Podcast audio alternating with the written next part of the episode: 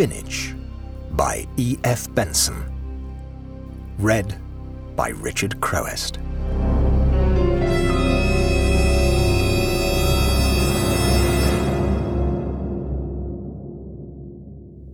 Ludovic Byron and his sister Sylvia had adopted these pretty, though quite incredible names, because those for which their injudicious parents and godparents were responsible were not so suitable, though quite as incredible.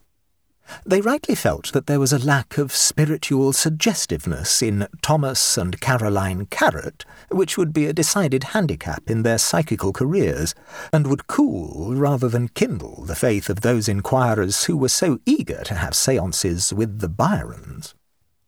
The change, however, had not been made without earnest thought on their parts, for they were two very scrupulous young people, and wondered whether it would be acting a lie thus to profess to be what they were not, and whether, in consequence, the clearness of their psychical sight would be dimmed. But they found to their great joy that their spiritual guides or controls, Asteria and Violetta, communicated quite as freely with the Byrons as with the Carrots, and now they called each other by their assumed names quite naturally, and had almost themselves forgotten that they had ever been other than what they were styled on their neat professional engagement cards. While it would be tedious to trace Ludovic's progress from the time when it was first revealed to him that he had rare mediumistic gifts down to the present day, when he was quite at the head of his interesting profession, it is necessary to explain the manner in which his powers were manifested. When the circle was assembled, fees payable in advance, he composed himself in his chair and seemed to sink into a sort of trance, in which Asteria took possession of him and communicated through his mouth with the devotees. Asteria, when living on the material plane, had been a Greek maiden of ancient Athens who had become a Christian and suffered martyrdom in Rome about the same time as St. Peter. She had wonderful things to tell them all about her experiences on this earth, a little vague, perhaps, as was only natural after so long a lapse of time, but she spoke dreamily yet convincingly about the Parthenon and the Forum and the Aegean Sea, so blue, and the catacombs, so black, and the beautiful Italian and Greek sunsets. And this was all the more remarkable because Ludovic had never been outside the country of his birth. But far more interesting to the circle, any of whom could take a ticket for Rome or Athens and see the sunsets and the catacombs for themselves, were the encouraging things she said about her present existence. Everyone was wonderfully happy and busy helping those who had lately passed over to the other side, and they all lived in an industrious ecstasy of spiritual progress. There were refreshments and relaxations as well, quantities of the most beautiful flowers and exquisite fruits, and crystal rivers and azure mountains, and flowing robes and delightful habitations. None of these things was precisely material. You thought a flower or a robe, and there it was. Asteria knew many of the friends and relatives who had passed over of Ludovic's circle, and they sent through her loving messages and sweet thoughts. Uh, there was George, for instance. Did any of the sitters know George? Very often somebody did know George. George was the late husband of one of the sitters, or the father of another, or the little son who had passed over of a third. And so George would say how happy he was and how much love he sent. Then Asteria would tell them that Jane wanted to talk to her dear one, and if nobody knew Jane, it was Mary and Asteria explained quite satisfactorily how it was that, among all the thousands who were continually passing over, just those who had friends and relations among the ladies and gentlemen who sat with Ludovic Byron were clever enough to spot Asteria as being his spiritual guide, who would put them into communication with their loved ones. This was due to currents of sympathy which immediately drew them to her. Then, when the seance had gone on for some time, Asteria would say that the power was getting weak, and she would bid them good-bye and fade into silence. Presently Ludovic came out of his trance, and they would all tell him how wonderful it had been. At other seances he would not go into trance at all, but Asteria used his hands and his pencil, and wrote pages of automatic script in quaint, slightly foreign English, with here and there a word in strange and undecipherable characters, which was probably Greek. George and Jane and Mary were then dictating to Asteria, who caused Ludovic to write down what she said, and sometimes they were very playful and did not like their wife's hat or their husband's tie, just by way of showing that they were really there. And then any member of the circle could ask Asteria questions, and she gave them beautiful answers. Sylvia and her guide Violetta were not in so advanced a stage of development as Ludovic and Asteria. Indeed, it was only lately that Sylvia had discovered that she had psychical gifts and had got into touch with her guide. Violetta had been a Florentine lady of noble birth, and was born on the material plane in the year 1492, which was a very interesting date as it made her an exact contemporary of Savonarola and Leonardo da Vinci. She had often heard Savonarola preach, and had seen Leonardo at his easel, and it was splendid to know that Savonarola often preached now to enraptured audiences, and that Leonardo was producing pictures vastly superior to anything he had done on earth. They were not material pictures exactly, but thought pictures. He thought them, and there the pictures were. This corresponded precisely with what Asteria had said about the flowers, and was therefore corroborative evidence. This winter and spring had been a very busy time for Ludovic, and Mrs. Sapson, one of the most regular attendants at his seances, had been trying to persuade him to go for a short holiday. He was very unwilling to do so, for he was giving five full seances every day, which naturally mounted up, and he was loath to abandon, even for a short time, the work that so many people found so enlightening. Uh, but then Mrs. Sapson had been very clever, and had asked Asteria at one of the seances whether he ought not to take a rest, and Asteria distinctly said, Wisdom counsels prudence. Be it so.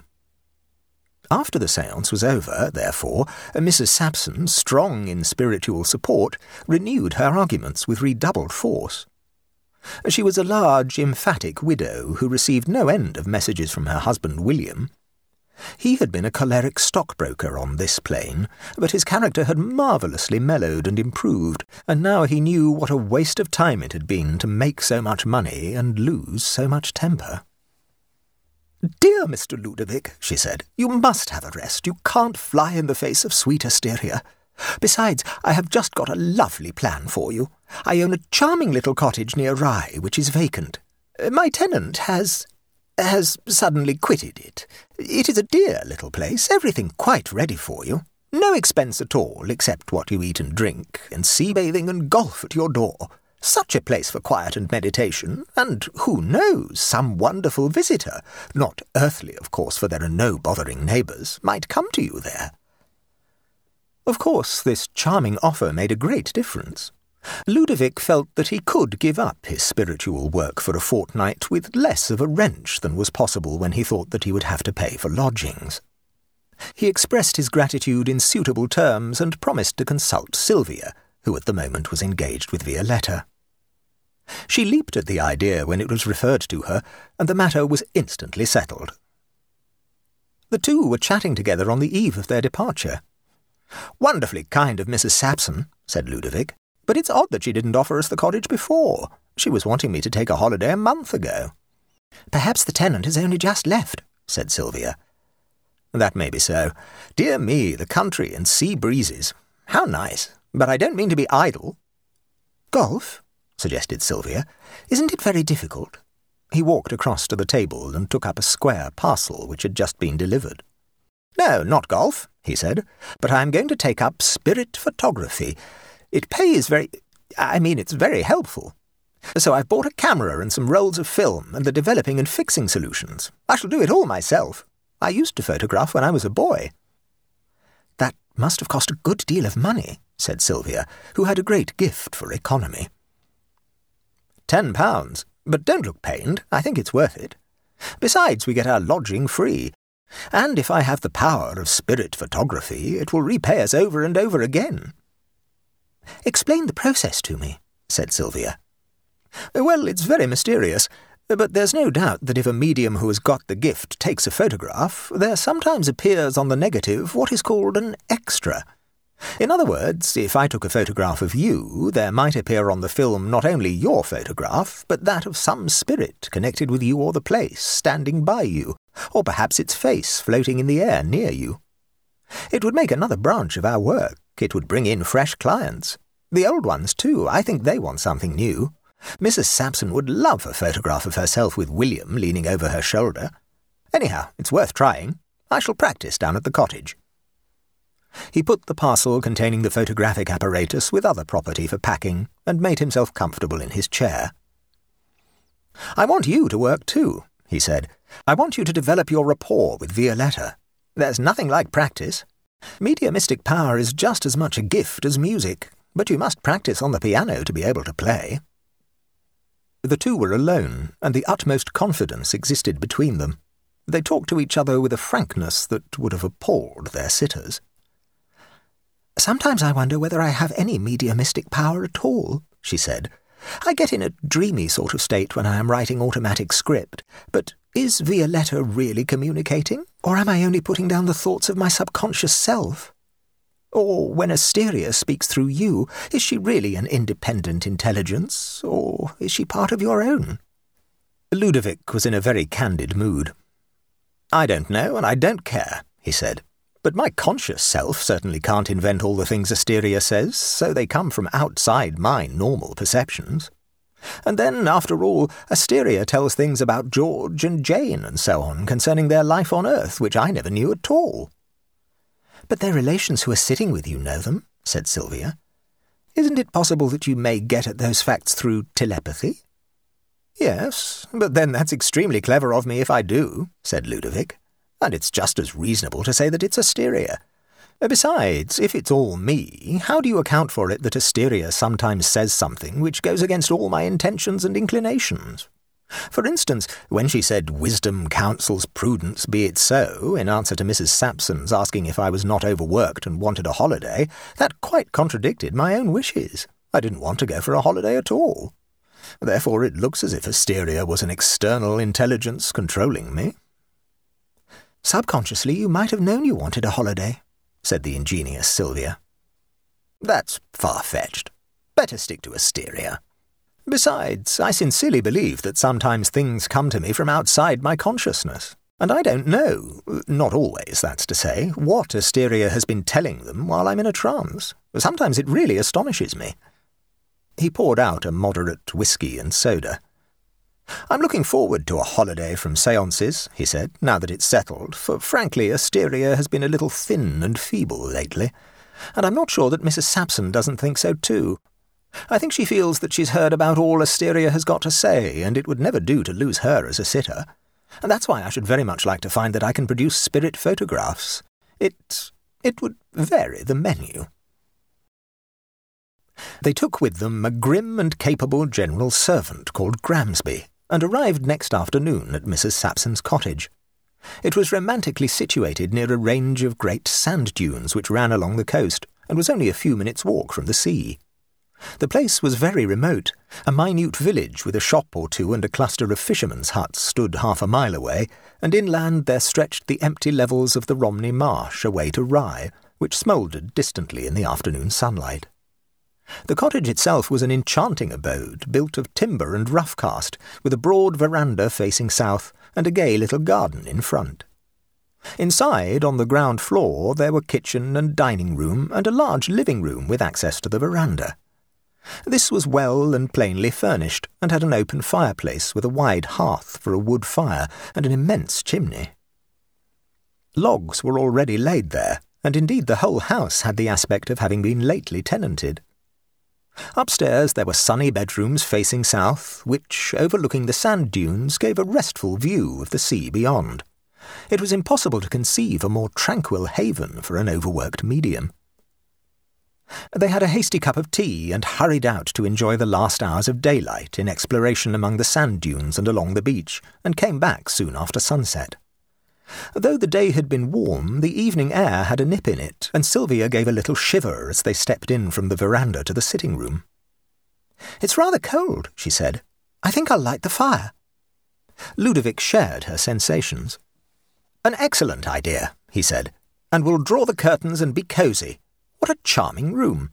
I shall take some interiors tomorrow. Time exposure, I think they told me, for an interior. Their supper was soon ready, and presently they came back to the sitting room and laid out a hectic patience. But they were both strangely absent minded, neglecting the most glaring opportunities for getting spaces and putting up kings. I can't concentrate on it tonight, said Ludovic. I feel as if someone was trying to attract my attention. I wonder if Asteria wants to communicate. Sylvia looked up at him. Now, it's very odd that you should say that, she observed. I feel exactly as if Violetta was wanting to come through, and yet it doesn't seem quite like Violetta. He gave an uneasy glance round the room. A curious sensation, he said. I have the consciousness of some presence here which isn't quite Asteria, but it may be she. Tiresome of her if it is, for she ought to know that I came down here for a holiday, considering that she recommended it herself. I think I'll get a pencil and paper and see if she wants to say anything. He composed himself in a chair with the stationery for Asteria on his knee. Ask her a question or two, Sylvia, he said, when I go off. Sylvia waited till her brother's eyelids fluttered and fell. Is that you, Asteria? she asked. His hand twitched and quivered. Then the pencil scribbled, Certainly not, in large, firm letters, quite unlike Asteria's pretty writing. Sylvia asked if it was Violetta, but got an emphatic denial. Who is it, then? she said. And then a very absurd thing happened. The pencil spelt out Thomas Spinach. Sylvia was puzzled for a moment. Then the explanation occurred to her, and she laughed. Wake up, dear, she said to Ludovic. It says it is Thomas Spinach. Of course, that's your subconscious self trying to remember carrot. But Ludovic did not stir, and to her surprise the pencil began writing again. I don't know who you are, wrote the unknown control, but I'm Spinach, young Spinach, and. There was a long pause. I want you to help me. I, I can't remember. I'm very unhappy. As she followed the words, there suddenly came a very loud rap on the wall just above her, which considerably startled her. For why, if spinach was an attempt on the part of Ludovic's subconsciousness to write carrot, should he announce his presence? She sprang up and shook Ludovic by the shoulder. Wake up, she said. There's a strange spirit here, and I don't like it. Wake up, Ludovic. He came drowsily to himself. Hello, he said. Anything been happening? Was it Asteria? His eye fell on the paper. What's all this? he said. Thomas Spinach? That's only me. My subconsciousness said it was asparagus once. But look what it has been writing, said Sylvia. He read it. That's queer, he said. That can't be me. I'm not very unhappy. I don't want my own help. I know who I am. He jumped up. Most interesting, he said. It looks like a new control. Young Spinach must be powerful, too. He came through the first time he tried. We'll investigate this, Sylvia. It would be fine to get a new control for our seances. But not tonight, Ludovic, said she. I really shouldn't sleep if you went on now, and he's violent. He made the loudest rap I ever heard. Did he, indeed? said Ludovic. I must have been in deep trance then, for I never heard it. We'll certainly try to snap him with the camera tomorrow. The morning was bright and sunny, and directly after breakfast Ludovic set to work with his photography. His first three or four films showed nothing but impenetrable blackness, and a consultation of his handbook convinced him that they must have been overexposed. He corrected this, and after a few errors on the other side, produced a negative which quite clearly showed Sylvia sitting by the long window into the veranda. This, though it revealed no extra, was an encouraging achievement, and he took half a dozen more exposures, with which he hurried away into the small dark cupboard under the stairs, where he had installed his developing and fixing baths. Shortly afterwards, Sylvia heard her name called in crowing, exultant tones, and ran to see what had happened. Don't open the door, he called, or you'll spoil it. But I've got a picture of you with a magnificent extra, a face hanging in the air by your shoulder. How lovely, shouted Sylvia. Do be quick and fix it. There was no sort of doubt about it. There she sat by the window, and close by her was a strange, inexplicable face. So much could be seen from the negative, and when a print was taken of it, the details were wonderfully clear. It was the face of a young man. His handsome features wore an expression of agonized entreaty. Poor boy, said Sylvia sympathetically. So good looking, too, but somehow I don't like him. Then a brilliant idea struck her. Oh, Ludovic, she said, is it young spinach? He snatched the print from her. I must fix it, he said, or it will be ruined. Of course it's young spinach. Who else could it be, I should like to know? We'll find out more about him this evening. Fancy obtaining that the very first morning. They spent the afternoon on the beach in order to get in an elevated frame of mind by contemplating the beauties of nature, and after a light supper prepared for a double seance. Two hooks, so to speak, were baited for spinach, for in one chair sat Sylvia with pencil and paper, ready to take down his slightest word, and in another Ludovic, similarly equipped. They both let themselves sink into that drowsy and vacant condition which they knew to be favourable to communications from the unseen but for a long time they neither of them got a bite.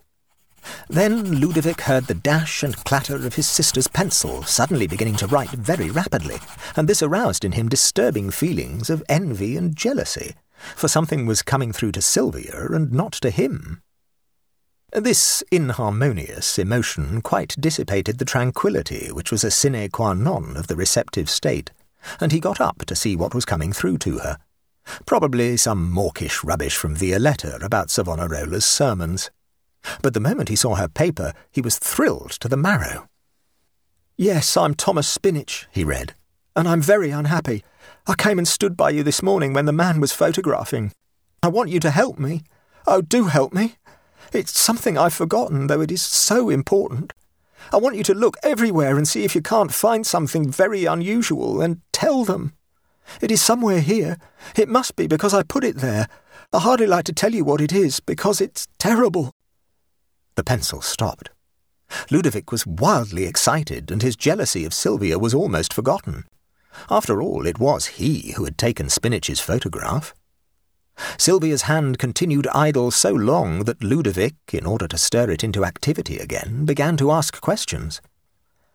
Have you passed over, Spinach? he said. Her hand began to write in a swift and irritated manner. Of course I have, it scribbled. Otherwise I should know where it was. Used you to live here? asked Ludovic. And when did you pass over? Yes, I lived here, came the answer. I passed over a week ago, very suddenly. There was a thunderstorm that night, and I had just finished it all and was in the garden cooling down when lightning struck me. And when I came to, on this side, you understand, I couldn't remember where it was. Where what was? asked Ludovic. Do you mean the thing you had finished? What was it you had finished?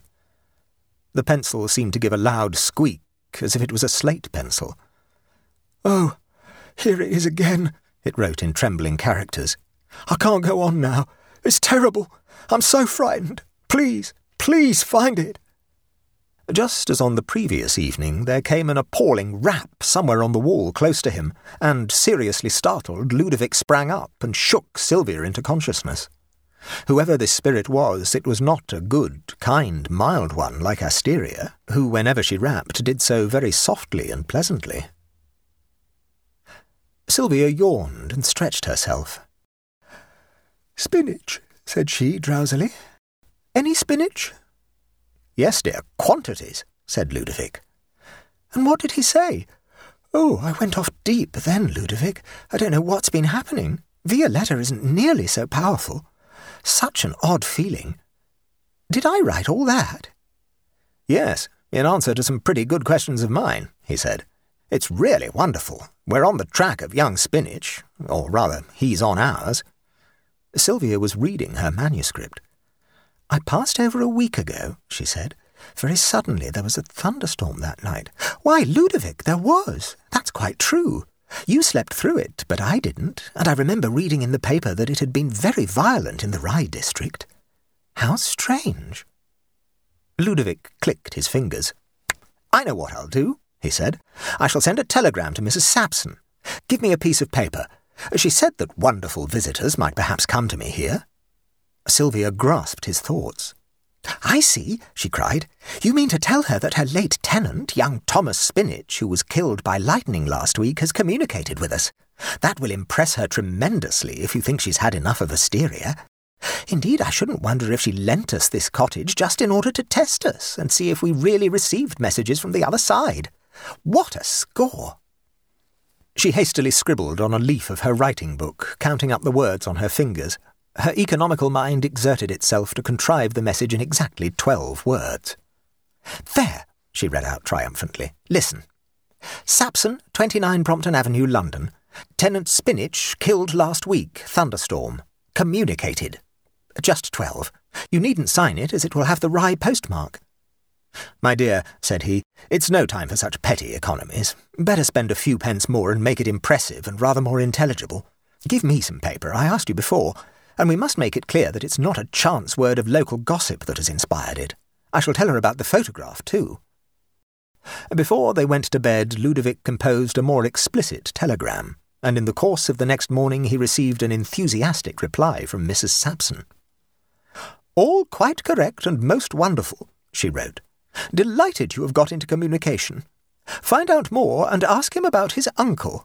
Wire again if fresh revelations occur. In order to secure themselves from the possibilities of interruption, Sylvia gave Gramsby an afternoon out, which she proposed to spend in the excitements of Rye, and as soon as she was gone, the mediums prepared for a seance. As Spinach seemed to fancy Sylvia, she composed herself for the trance condition, with pencil and paper handy, and Ludovic sat by to ask questions. Very soon Sylvia's eyes closed, her head fell forward, and the pencil she held began to tremble violently, like a motor car ready to start. Are you Spinach? asked Ludovic, observing these signs of possession. Instantly the pencil began to write. Yes. Have you found it? We don't know what it is, said Ludovic. Then he remembered Mrs. Sapson's telegram. Has it anything to do with your uncle? he asked. There was a long pause. Then the pencil began to move again. Please find him, it wrote. But how are we to find your uncle? asked Ludovic. We don't know where to look or what he's like. Tell us where to look. The pencil moved in a most agitated fashion. I don't know, it wrote. If I knew, I would tell you, but it's somewhere about. I had just put it somewhere when the lightning came and killed me. I can't remember. My memory's gone like after concussion of the brain. An uneasy thought struck Ludovic. Why did young Spinach allude to his uncle as it? Is your uncle dead? he asked. Is it his body that you mean by it? Sylvia's fingers writhed as if in mortal agony. Then the pencil jerked out. Yes. Ludovic, accustomed as he was to spirits, felt an icy shudder run through him. But he waited in silence, for the pencil looked as if it had something more to write. Then, great heavens, it came. I will tell you all, it wrote. I killed him, and I can't remember where I put him.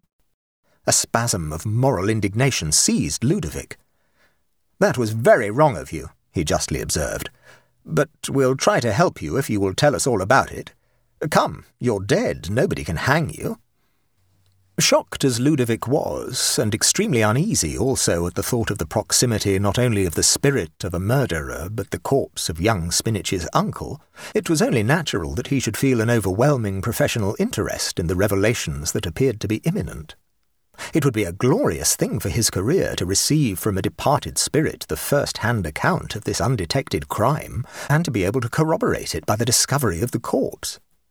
Though he had come down here for a holiday, the chance of such a unique piece of work made him feel quite rested already, for it was impossible to conceive a more magnificent advertisement. What a wonderful confirmation it would be also to Mrs. Sapson's wavering faith in his psychical powers. She would publish the news of it far and wide, and the seances would be more popular than ever. Moreover, there was the chance of learning all sorts of fresh information about the conditions that prevailed on the other side, of a far more sensational and exciting quality than the method of the production of thought flowers and flowing robes and general love and helpfulness. He waited with the intensest expectation for anything that Spinach might vouchsafe. At last it began, and now there was no need for further questions, for the pencil streamed across the page. Sheet after sheet of the writing block was filled, and twice Ludovic had to sharpen Sylvia's pencil, for the point was quite worn down with these remarkable disclosures, and it only made illegible scratches on the paper. For half an hour it careered over the sheets. Then finally it made a great scrawl, and Sylvia's hand dropped inert. She stretched and yawned and came to herself. The next hour was the most absorbing that Ludovic had ever spent in his professional work. Together they read the account of the crime. Alexander Spinach, the uncle, was the most wicked of elderly gentlemen who made his nephew's life an intolerable burden to him.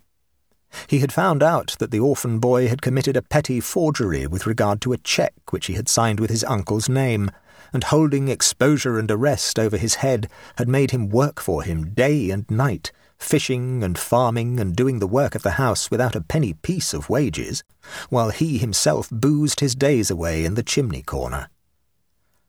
Long brooding over his wrongs and the misery of his life made young Spinach, very properly as he still thought, determined to kill the odious old wretch, and he adroitly poisoned his whisky with weed killer. He went out to his work next morning as usual, leaving the corpse in the locked up house, and casually mentioned to the folk he came across that his uncle had gone up to London and would probably not be back for some time. When he returned in the evening, he hid the body somewhere, meaning to dig a handsome excavation in the garden, and having buried it, plant some useful vegetables above it. But hardly had he made this temporary disposition of the corpse than he was struck by lightning in the terrific storm that visited the district a week ago, and killed. When he came to himself on the spiritual plane, he could not remember what he had done with the body. So far, the story was ordinary enough, apart from the interest in the manner of its communication. But now came the part of the confession which these ardent young psychicists saw would be a veritable gold mine to them. For, on emerging on the other side, young Spinach found himself terrifyingly haunted not by the spirit, but by the body of his uncle. Just as on the material plane, so he explained, murderers are sometimes haunted by the spirit of their victim, so on the spiritual plane, quite logically, they may be haunted by the body of their victim.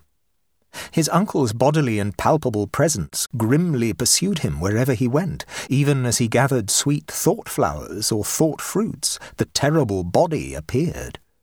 If he woke at night, he found it watching by his bed. If he bathed in the crystal rivers, it swam beside him, and he had learned that he could never find peace till it was given proper burial. No doubt, he said, Ludovic had heard of the skeletons of murdered folk being walled up in secret chambers, and how their spirits haunted the place till their bones were discovered and interred. The converse was true on the other side, and while murdered corpses lay about unburied in the material world, their bodies haunted the perpetrator of the crime. It was here that poor young Spinach's difficulty came in. The sudden lightning stroke had bereft him of all memory of what he was doing just before, and, puzzle as he might, he could not recollect where he had put the corpse. Then he broke out into passionate entreaties. Help me, help me, kind mediums, he wrote. I know it is somewhere about, so search for it and get it buried. He was an awful old man, and I can't describe the agony of being haunted by his beastly body. Find it and have it buried, then I shall be free from its dreadful presence. They read this unique document together by the fading light, strung up to the highest pitch of professional interest, and yet peering awfully round from time to time in vague apprehension of what might happen next. During the seance, the wind had got up, and now it was moaning round the corners of the house, and dusk was falling rapidly, with prospects of a wild night to follow. The curtains bulged and bellied in the draught, hollow voices sounded in the chimney, and Sylvia clung to her brother. I don't like it, she wailed. I don't like this spirit of spinach. Violetta and Asteria are far preferable. And then there's it. It is somewhere about, and it may be anywhere. Ludovic made an attempt at gaiety. It may be anywhere, as you say, he remarked, but it actually is somewhere, and we've got to find it, dear. Better find it before it gets dark. And think of the sensation there will be when we publish the account of how, in answer to the entreaty of a remorseful spirit. But he isn't remorseful, said Sylvia. There's not a word of remorse, but only terror at being haunted. There's not only a corpse about, but the spirit of an unrepentant murderer. It isn't pleasant. I would sooner be in expensive lodgings than here. Oh, nonsense, said Ludovic. Besides, young Spinach is friendly enough to us. We're his one hope. and if we find it, he will certainly be very grateful. I shouldn't wonder if he sent us many more revelations. Even as it is, how deeply interesting. Nobody ever guessed that there were material ghosts in the spiritual world. But now we must get busy and search for Alexander. Fix your mind on what a tremendously paying experience this will be. Now, where shall we begin? There's the house and the garden. Oh, I hope it will be in the garden, said Sylvia.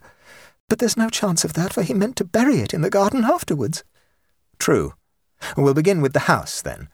Now, most murderers bury the body under the floor of the kitchen, cover it with quicklime, and fill in with cement. But he wouldn't have had time for that, said Sylvia. Besides, this was to be only a temporary resting place. Perhaps he cut it up, said Ludovic, and we shall find a piece here and a piece there. The search began. In the growing dusk, with the wild wind increasing to a gale, they annealed themselves for the gruesome business. They investigated the coal cellar, they peered into the housemaid's cupboard, and with quaking hearts examined the woodshed.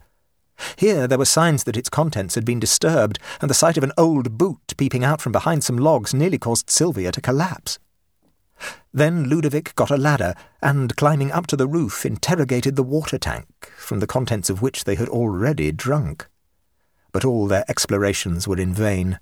There was no sign of the corpse. For a nerve-racking hour they persevered, and a dismal idea occurred to Ludovic. It can't be a practical joke on the part of Spinach, can it? That would be in the worst possible taste. Good gracious, what's that? There came a loud tapping at the front door, and Sylvia hid her face on his shoulder. That's Spinach, she whispered. That terrible Spinach. They tottered to the door and opened it. On the threshold was a man who told them he was the carrier from Rye and had brought a note for Miss Byron. I'm going back in half an hour, miss, he said, if there's any answer. A box, I understood. The note was from Gramsby, who, though unwilling to upset them, declined to come back to the cottage. She had heard things, and she didn't like it, and she would be obliged if they would pack her box and send it on. The coward, said Sylvia, trembling violently. She shan't have her box unless she comes to fetch it. They went back into the sitting room, lit the fire, and made it as cheerful as they could with many candles. Their flames wagged ominously in the eddying draughts, and the two drew their chairs close to the hearth. By now the full fury of the gale was unloosed. The whole house shuddered at the blasts. Doors creaked, curtains whispered, flurries of rain were flung against the windows, and strange noises and stirrings muttered in the chimney. I shall just get warm, said Ludovic, and then go on with the search. I shan't know a moment's peace till I find it.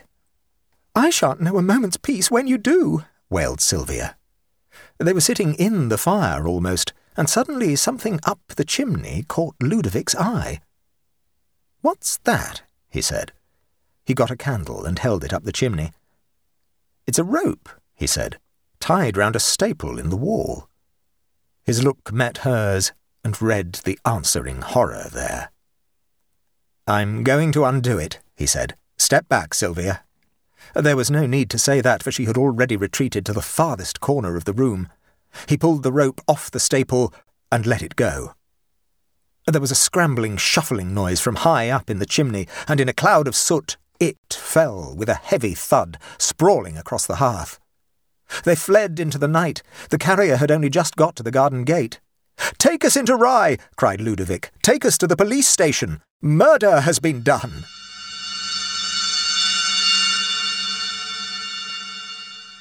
The account of these amazing events duly appeared in all the psychical papers and many others.